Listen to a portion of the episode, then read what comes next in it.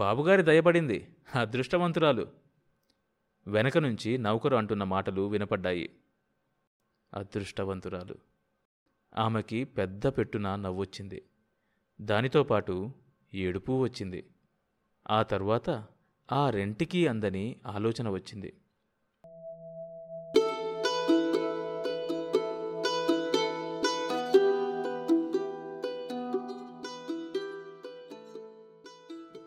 ఎందుకొచ్చింది ఇంత దూరం? ఏమీ ఉండదని తెలుసు, ఏముందో తెలుసుకోవాలని ఆశ. ఏడు అడుగులు నడిచిన అనుబంధాన్ని క్షణంలో త్రుంచివేయగలిగిన మనసు ఏడు సంవత్సరాలు నివసించిన భవనాన్ని చూడాలని ఎందుకింత బలవంత పెట్టింది? ఇక్కడ అతడు కనపడ్డం యాదృచ్ఛికమేగా.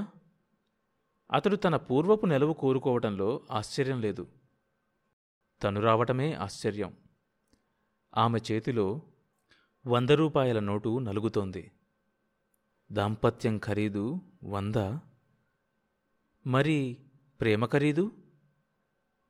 చంపాలాల్ కారు కాదా? అయితే మాత్రం ఇంత పెద్ద శిక్ష. ఇందులో శిక్ష ఏముంది? వచ్చినప్పుడల్లా వంద దొరుకుతుంది కదా. ఐదు నిమిషాలకోసారి వెళితే పది రోజుల్లో లక్షాధికారి అవ్వచ్చు. కాడిలాక్ కారు కొనుక్కోవచ్చు. కాడిలాక్లో తిరిగితే తిరిగి చైతన్య ప్రేమిస్తాడా? ఆమెకి మళ్ళీ నవ్వొచ్చింది. ఏమాశించి వచ్చింది తను? చూసి వెళ్ళిపోవాలని. మనసంత విచిత్రమైంది. కొంచెం ఆధారం దొరికేసరికి ఇంకొంచెం ఆశించడం మొదలెట్టింది. ఏమిటా ఆశ? పరిస్థితుల ప్రాబల్యంతో నువ్విలా అయ్యావు, నీ తప్పులేదు.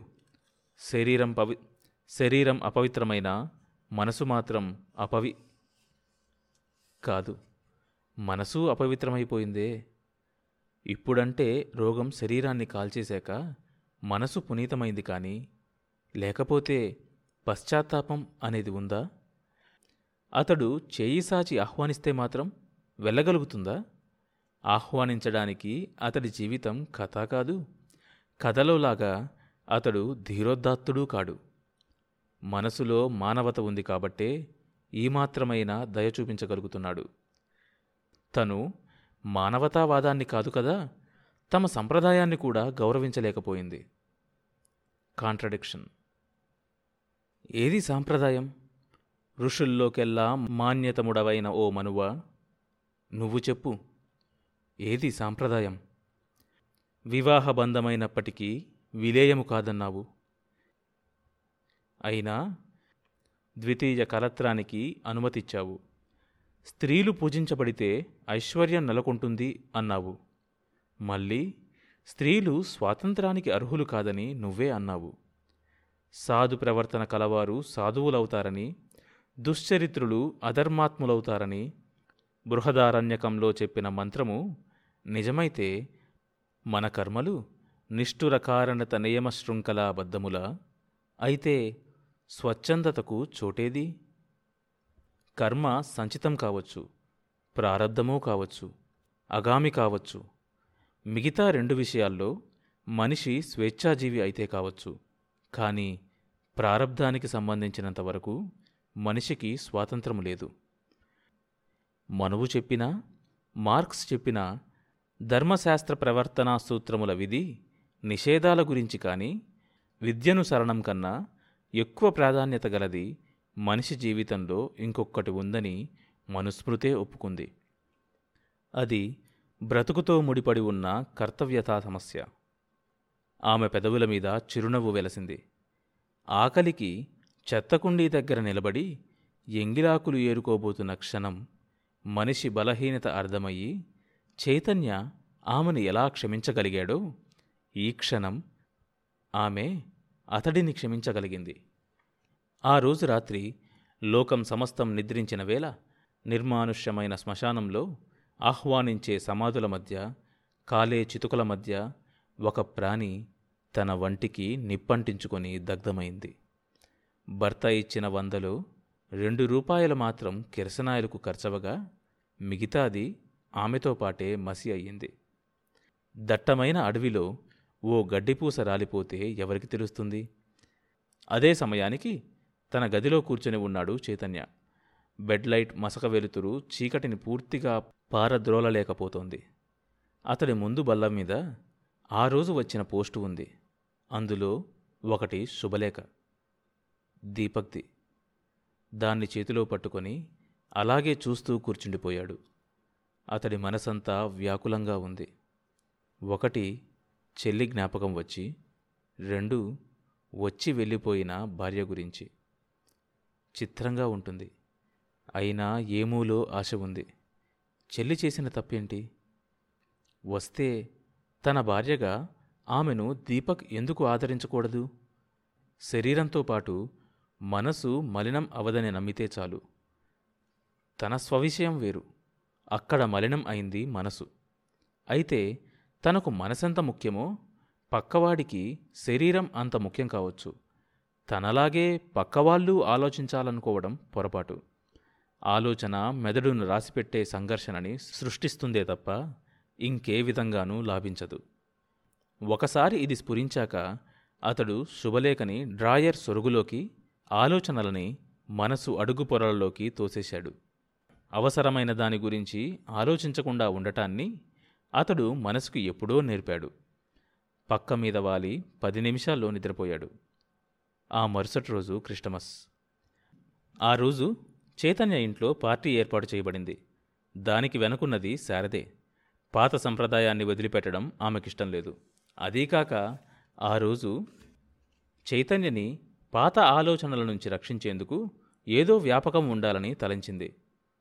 ఆమె ఆలోచనని రవి, కిరణ్మయి సమర్థించడంతో చైతన్య కూడా ఒప్పుకోక తప్పలేదు.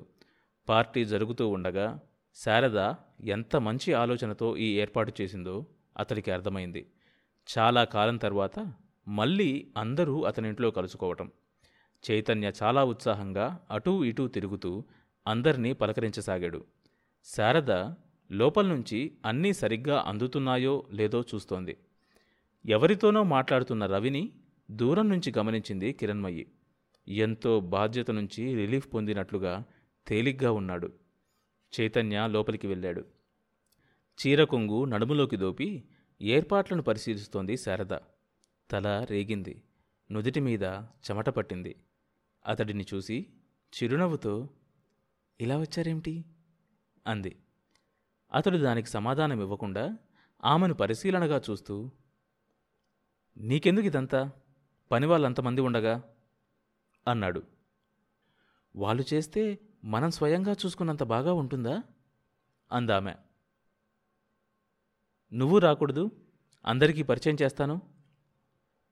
ఏమని చేస్తారు అనబోయేటంతలో నౌకరు వచ్చి ఖాళీ గిన్నె బల్ల మీద పెట్టి వెళ్ళిపోయాడు. బల్లకి అవతల వైపున ఆమె చేతిలోంచి డిషెస్ ఉన్న గిన్నె తీసుకుని పక్కనే ఉన్న నౌకరికి అందించుతూ, నువ్వు పది మందిలోకి రావాలి, ఇక మునుపట్లా కాదు అన్నాడు. మునపట్లా ఏం కాదు? మళ్ళీ ఈ ప్రపంచంలోకి వచ్చేశాంగా. ఈ ప్రపంచం అంటే పది మందిలోకి రావటమా అంది అర్థం కానట్లు. అతడి ప్రశ్నకు తికమకపడి ఏం జవాబు చెప్పాలో తెలియక, నే వెళ్తాను అన్నాడు. ఆమె నవ్వి, వెళ్ళండి, హోస్ట్ ఏమయ్యాడా అని బయట కంగారు పడుతూ ఉంటారు అంది. అతడు మళ్ళీ బయటకు వచ్చాడు. దక్షిణం వైపు నుంచి ఆకాశం నెమ్మదిగా మేఘావృతమవుతోంది. చల్లటి గాలి వీస్తున్నది. డిన్నర్ పూర్తయింది. నౌకర్లు ఫ్రూట్ సలాడ్ సర్వ్ చేస్తున్నారు. గుడ్ ఈవినింగ్ రవి అన్నాడు నానకరాం. గుడ్ ఈవినింగ్ పొడిగా అన్నాడు రవి. ఎంత దాచుకున్నా అతడి ముఖంలో అసహ్యం కనబడుతోంది. తాము నిస్సహాయ స్థితిలో ఉంటే దాన్ని తన కోసం ఉపయోగించదలుచుకున్నవాడు ఇప్పుడు ఏమీ జరగనట్లు తనని విష్ చేస్తున్నాడు. ఈయన యశస్వి, ప్రొడ్యూసర్. పక్కనున్న అతిథిని ఇంట్రడ్యూస్ చేశాడు నానకరాం. పంచాలాల్చీలో హుందాగా ఉన్నాడు. ఆయన రవికి షేకాండిస్తూ, మనం కలుసుకోలేదు, మీ అన్నయ్య బాగా తెలుసు నాకు అన్నాడు. ఏంటి మీ కొత్త పిక్చర్? సంభాషణ కలుపుతూ రవి అడిగాడు. అంతలో చైతన్య అక్కడికి వచ్చాడు. హలో యశస్వి, చేయి అందిస్తూ అన్నాడు. హలో చైతన్య, ఎలా ఉంది వ్యాపారం? దేవుడి దయ వల్ల బాగానే ఉంది. నానక్రామ్ ఆశ్చర్యంగా, మీరు దేవుని నమ్ముతున్నారా అన్నాడు. అంతకుముందు అలా అనటం వినకపోవడం వల్ల ఆ ప్రశ్నకి వెంటనే సమాధానం చెప్పలేదు చైతన్య. కొంచెం ఆగాడు. దేవుడున్నాడో లేదో నాకు తెలియదు, కానీ సకల చరచరాల్ని ఆడిస్తున్న శక్తి ఒకటుందని నమ్ముతాను.